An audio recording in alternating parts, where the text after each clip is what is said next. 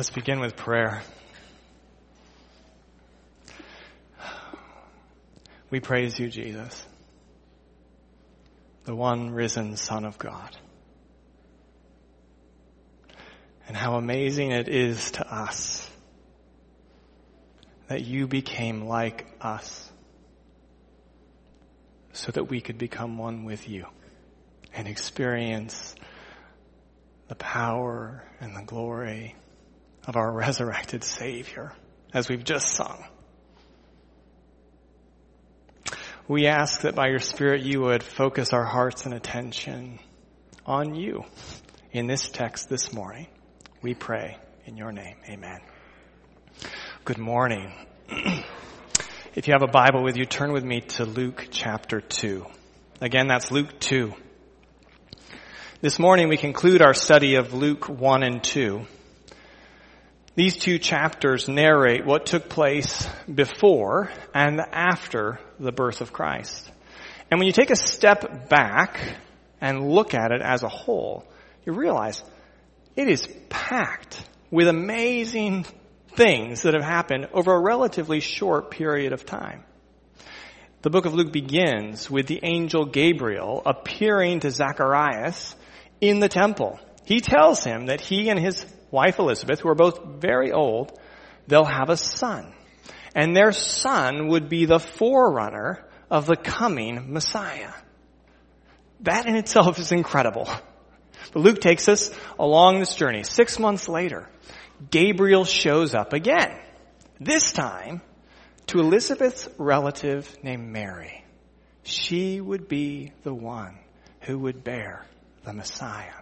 She's never been married. She's never known a man, but she's going to have this baby. And Gabriel tells her that he will be called the son of the most high. He will be Israel's king.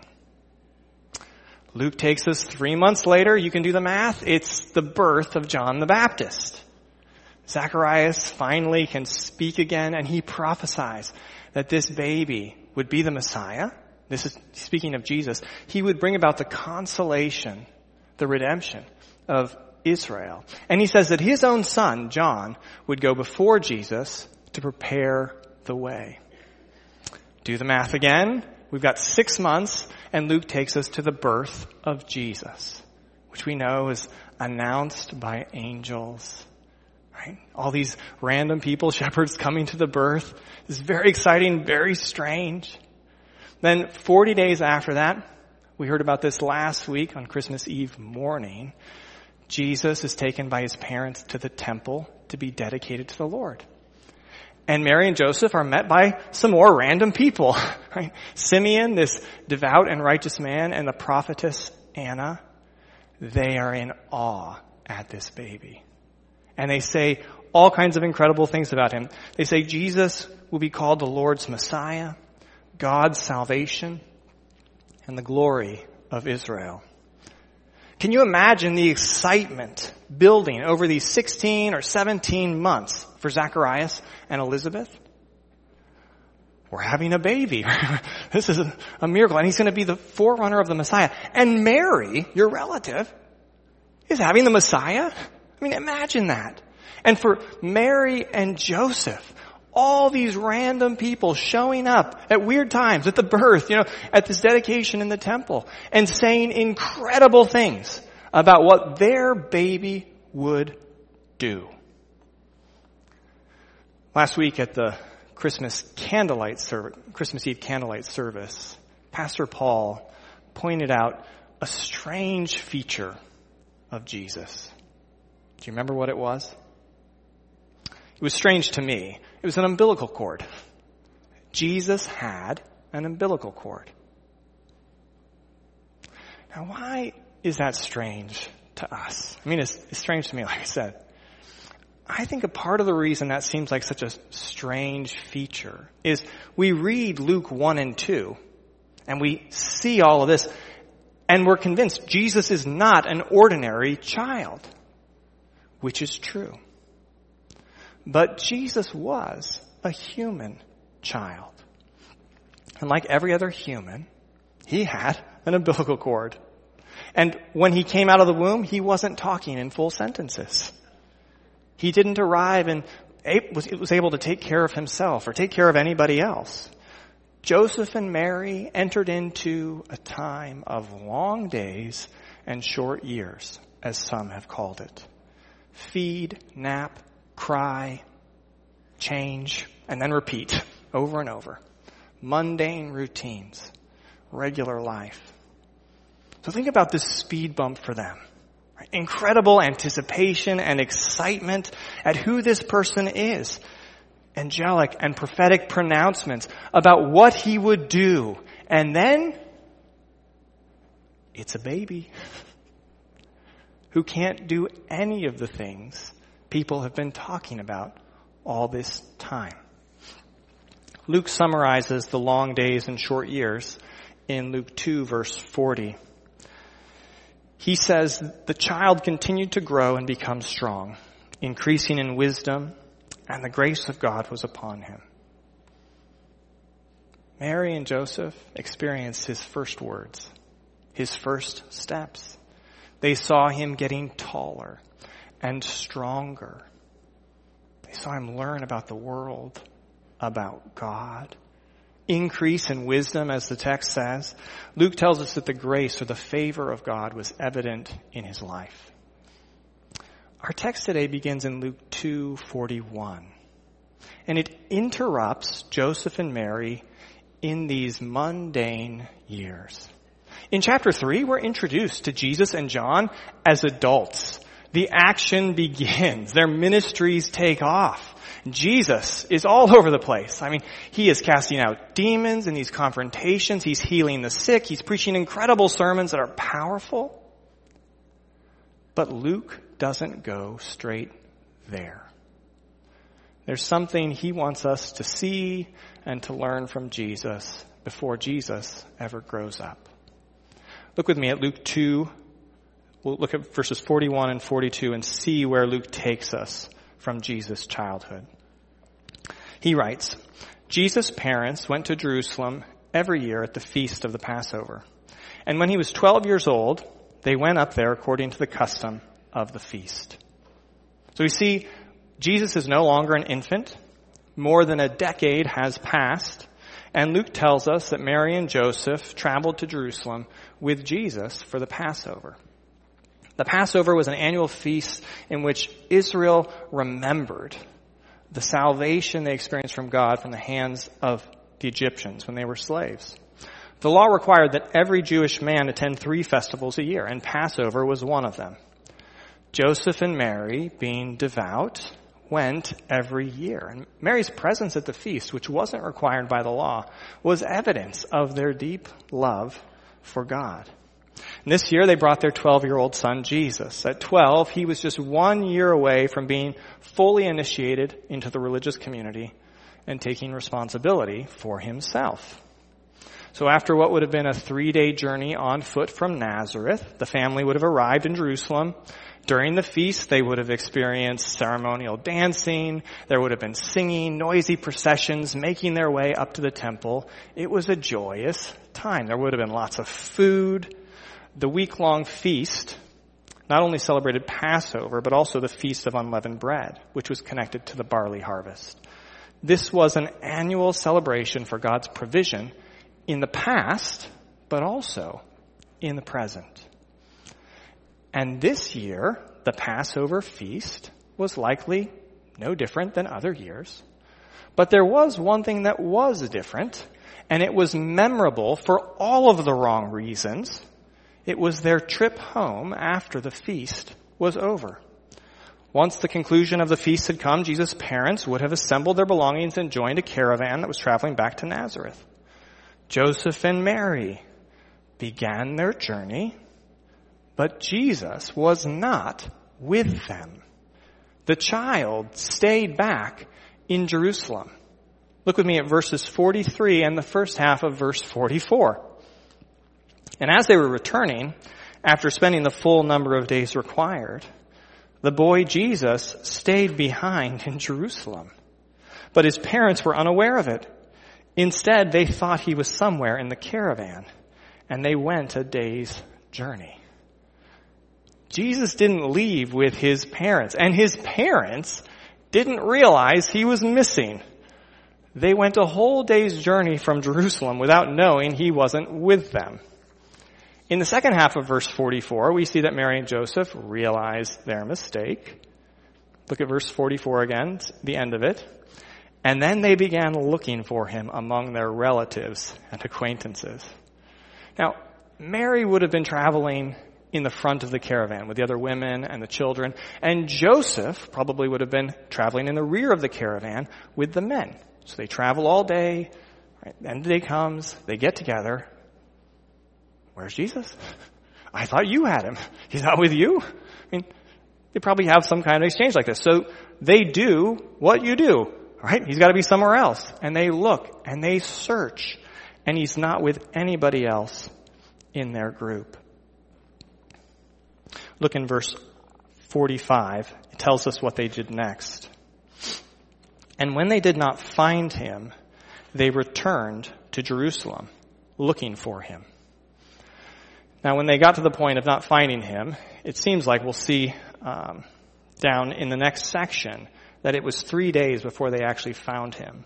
So probably they looked, couldn't find him. They weren't able to travel at night because of the danger, so they spent the night, the crack of dawn.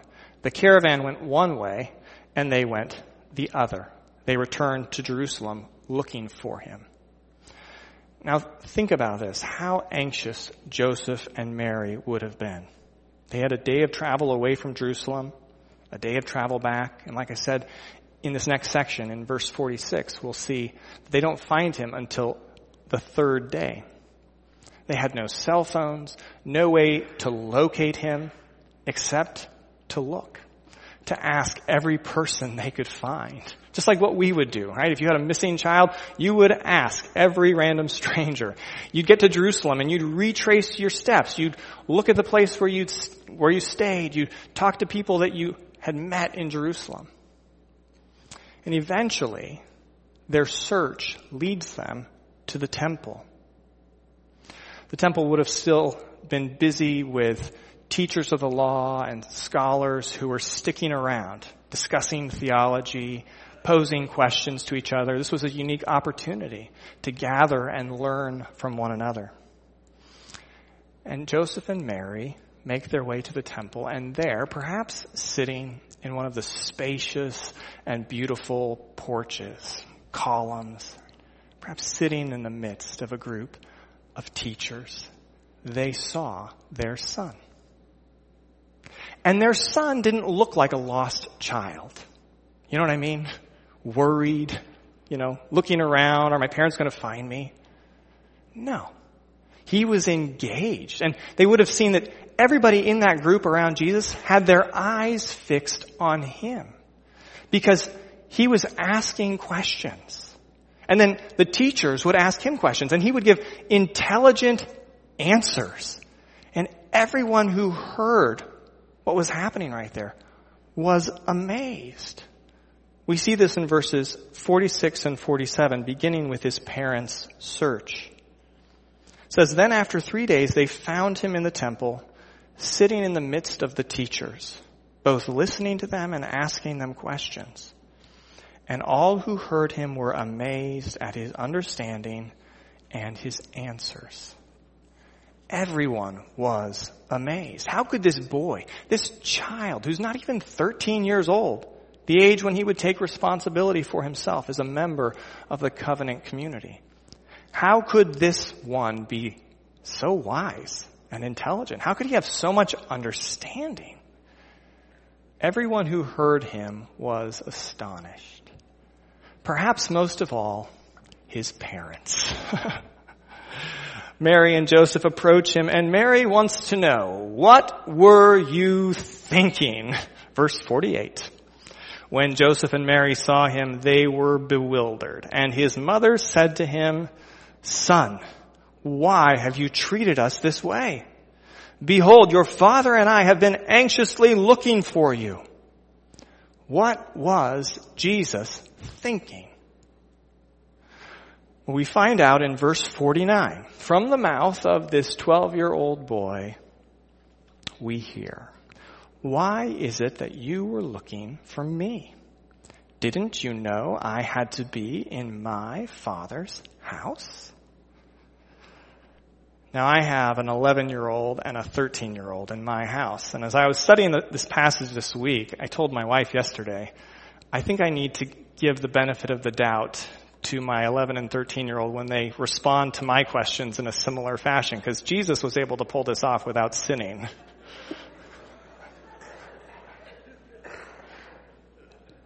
This boy, Jesus, whom Gabriel told Mary would be the Son of the Most High, he had to be in his Father's house. Now, if you're reading from the King James Version, you'll see a slightly different translation of Jesus' answer. He says, Did you not know that I had to be about my Father's business?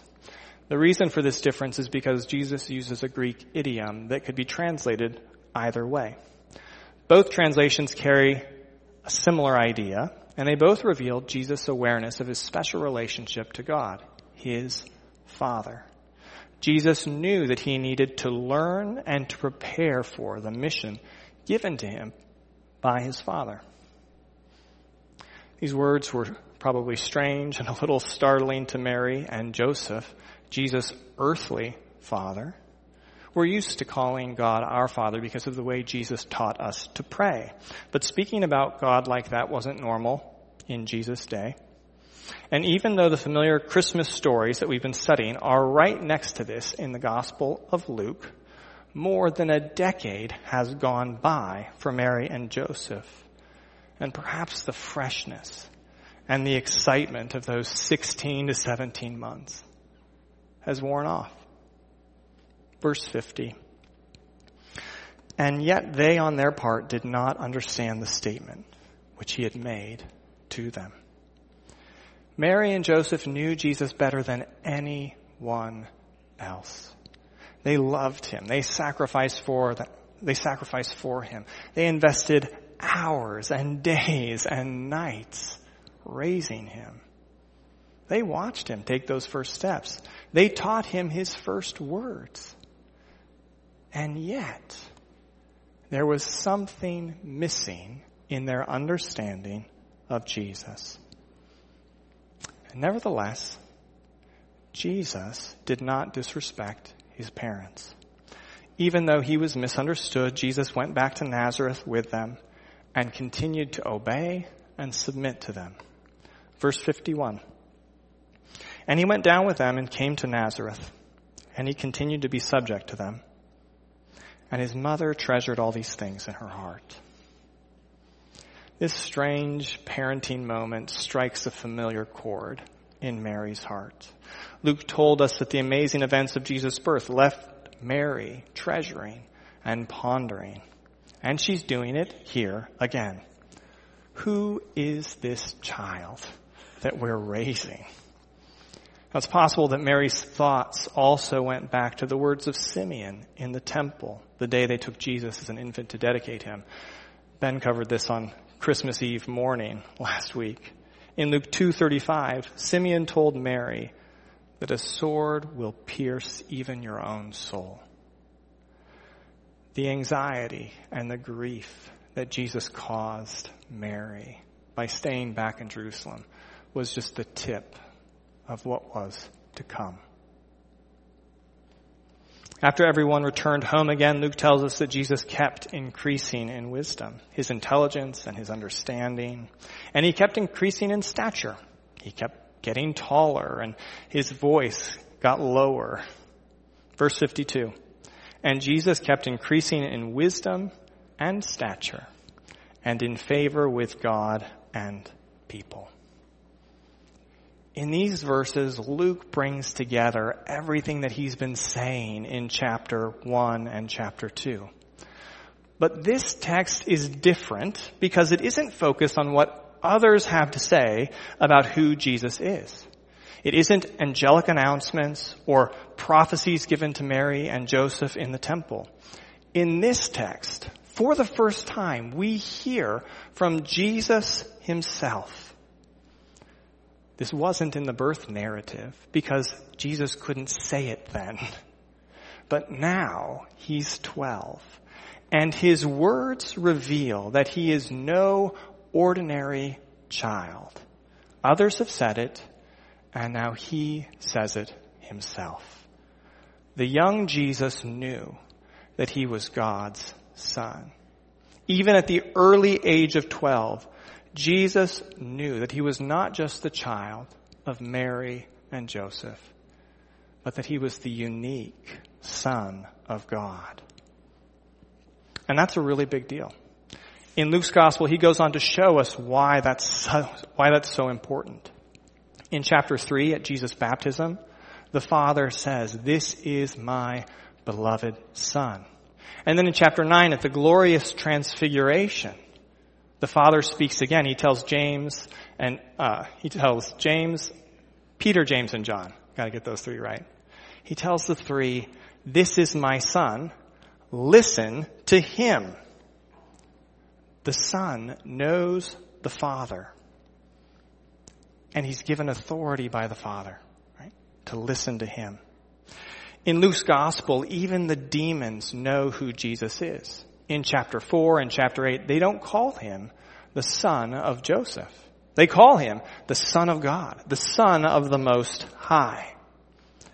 And toward the end of Luke, we find Jesus yet again in the temple at Passover time with teachers of the law. But instead of mutual learning and discussions about theology, these religious men look for a way to destroy Jesus. In chapter 22, they ask him point blank about his identity. Was he the Son of God? Was he claiming to have the authority of the Father? In Luke 22, the religious leaders press Jesus about his claim to have this special relationship with the Father. And Jesus simply says, yes, I am. He gives them exactly what they need to see him killed. Just as the glorious and powerful Son of God humbled himself by becoming a baby, just as this glorious and powerful Son of God humbled himself by submitting to his earthly parents, so our glorious and powerful Savior, the Son of God, humbled himself by letting evil men nail him to the cross. If you look at this merely through the lens of earthly power, it does not make sense. Why would the Son of the Most High do this? In Luke 19:10, Jesus says that he came to seek and to save that which was lost. To seek and to save the lost. That is the mission of the Father.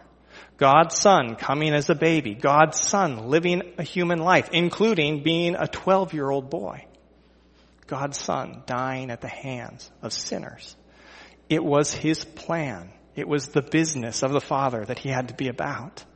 That's what the Son came to do.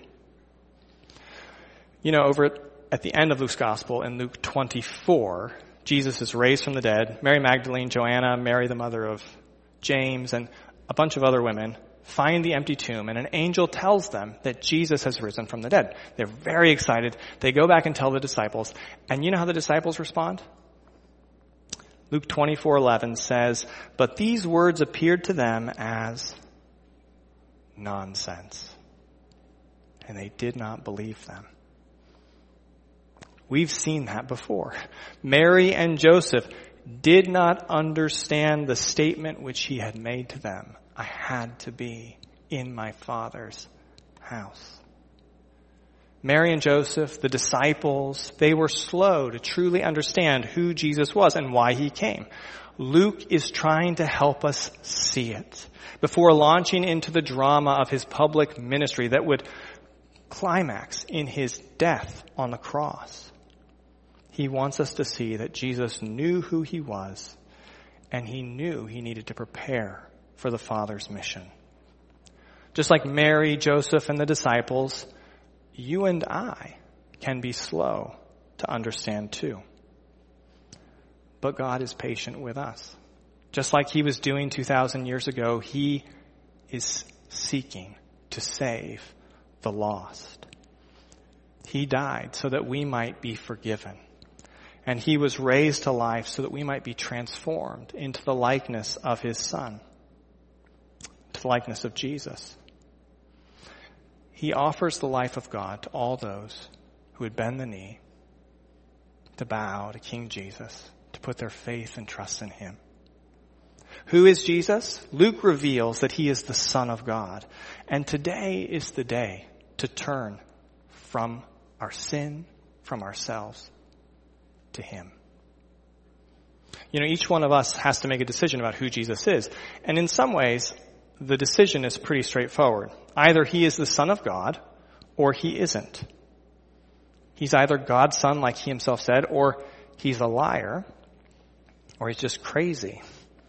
Reducing Him, like is popular today, to a good teacher, or a moral philosopher, or even a source of personal spiritual comfort. It's wrong. It's not what the Bible says about Jesus, and it's not what Jesus says about himself.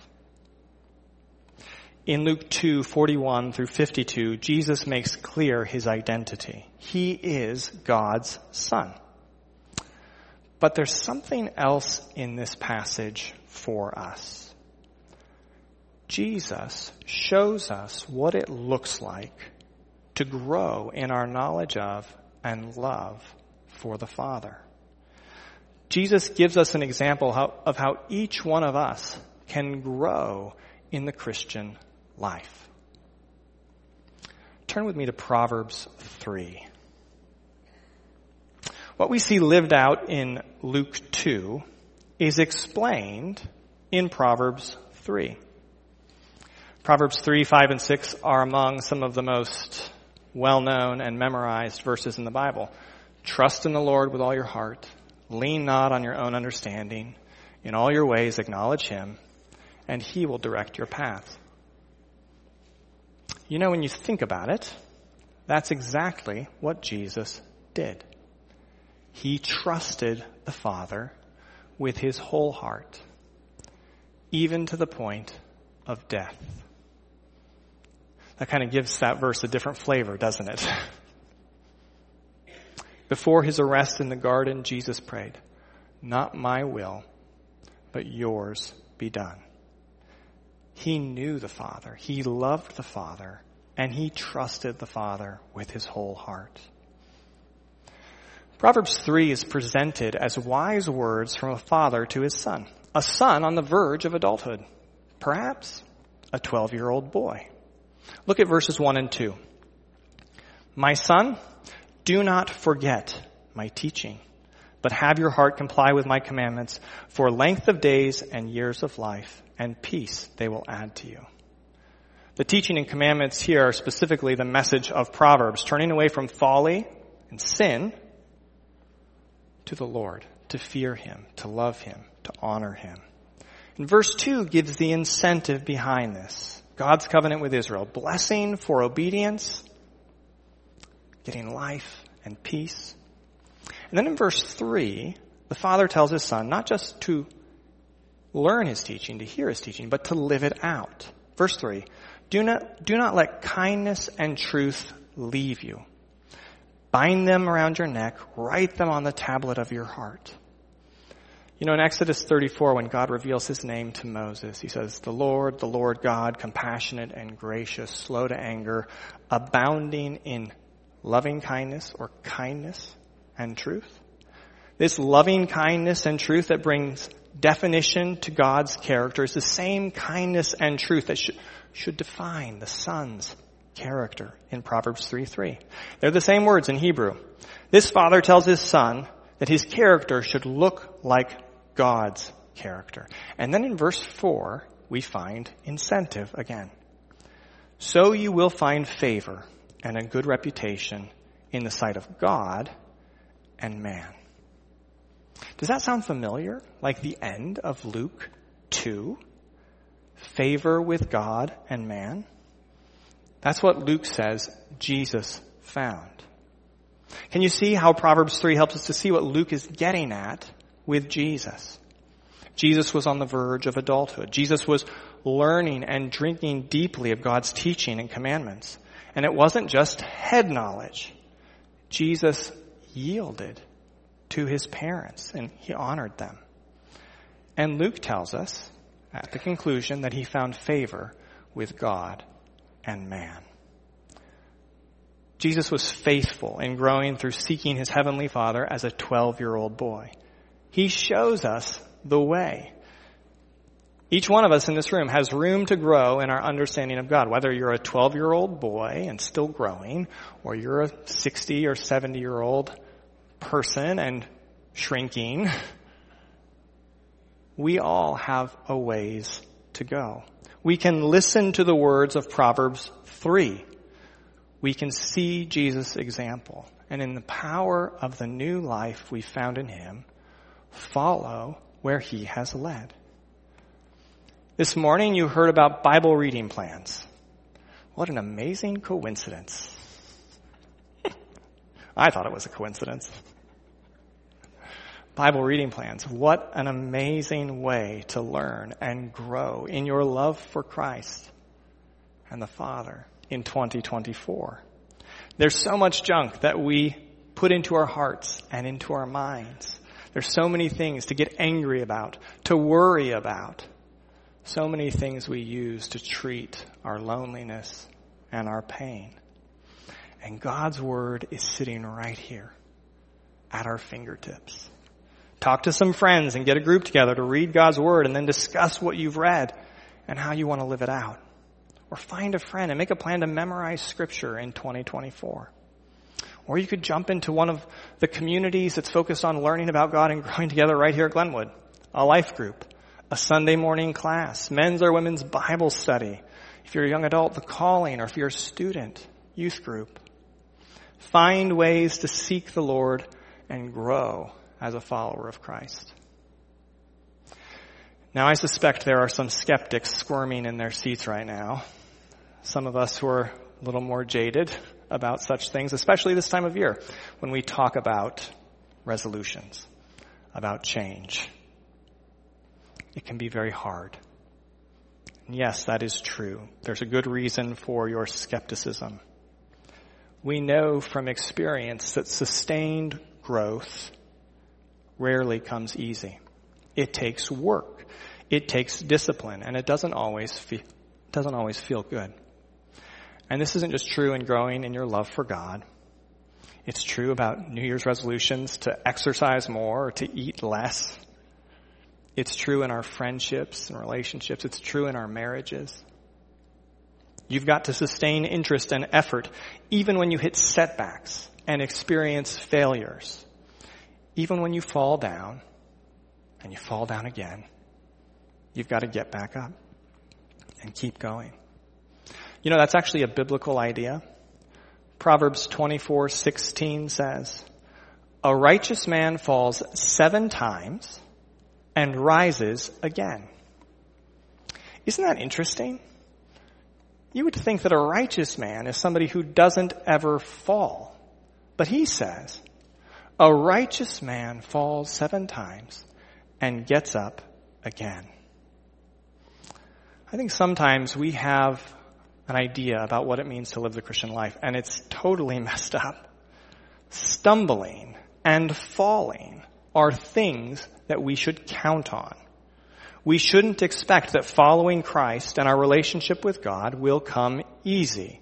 We can often be impatient in our pursuit of Jesus. We like the mountaintop experiences in life. We want things to be going well. We want there to be excitement in our daily walk. In some ways, like those 16 or 17 months that begin the Gospel of Luke. But in reality, growth can be hard, especially in the mundane, especially when we face setbacks. It takes sustained effort. And Jesus knows how hard sustained effort can be. In our text, we get a glimpse of Jesus being faithful in the mundane. His big moments are 10 years behind him and two decades ahead of him. He's a 12 year old preparing, learning, growing, being faithful. Wherever you find yourself today, let's follow Jesus' example and grow in our knowledge of and love for the Father. If you're here today and you've never said yes to Jesus, God's Son. What an incredible way to end 2023 and begin 2024. Jesus is inviting you to believe, to turn from yourself, from your sin, and follow Him. And for those of us in the room who have said yes to Jesus, the 12 year old boy shows us well what pursuing the Father looks like. And today, wherever you find yourself, maybe you're coming off a really good year, a year of growth and a year of excitement. Or maybe right now you're in a spiritual ditch. You've fallen down. You've disappointed yourself. Maybe you've even hurt others. It's time to get up again, to receive the forgiveness and new life of our Savior, and keep going. Together, let's follow Him. Will you pray with me?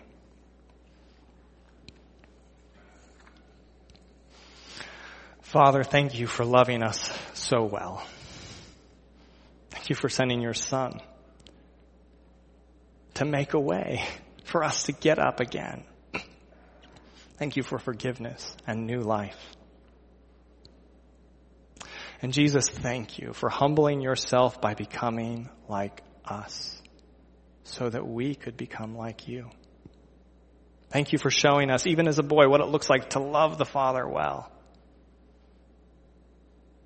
Give us strength by your Spirit to follow in your footsteps today and this coming year. You humbled yourself and paid the ultimate price to win our freedom. And because of this, the Father has highly exalted you and given you a name above every other name. Jesus, we look forward to the day when every knee will bow and every tongue confess that you are Lord. And Father, I pray for those here today who have yet to bow the knee to King Jesus. Give them eyes to see your incredible Son and the forgiveness and life he brings. We pray in Jesus' name. Amen.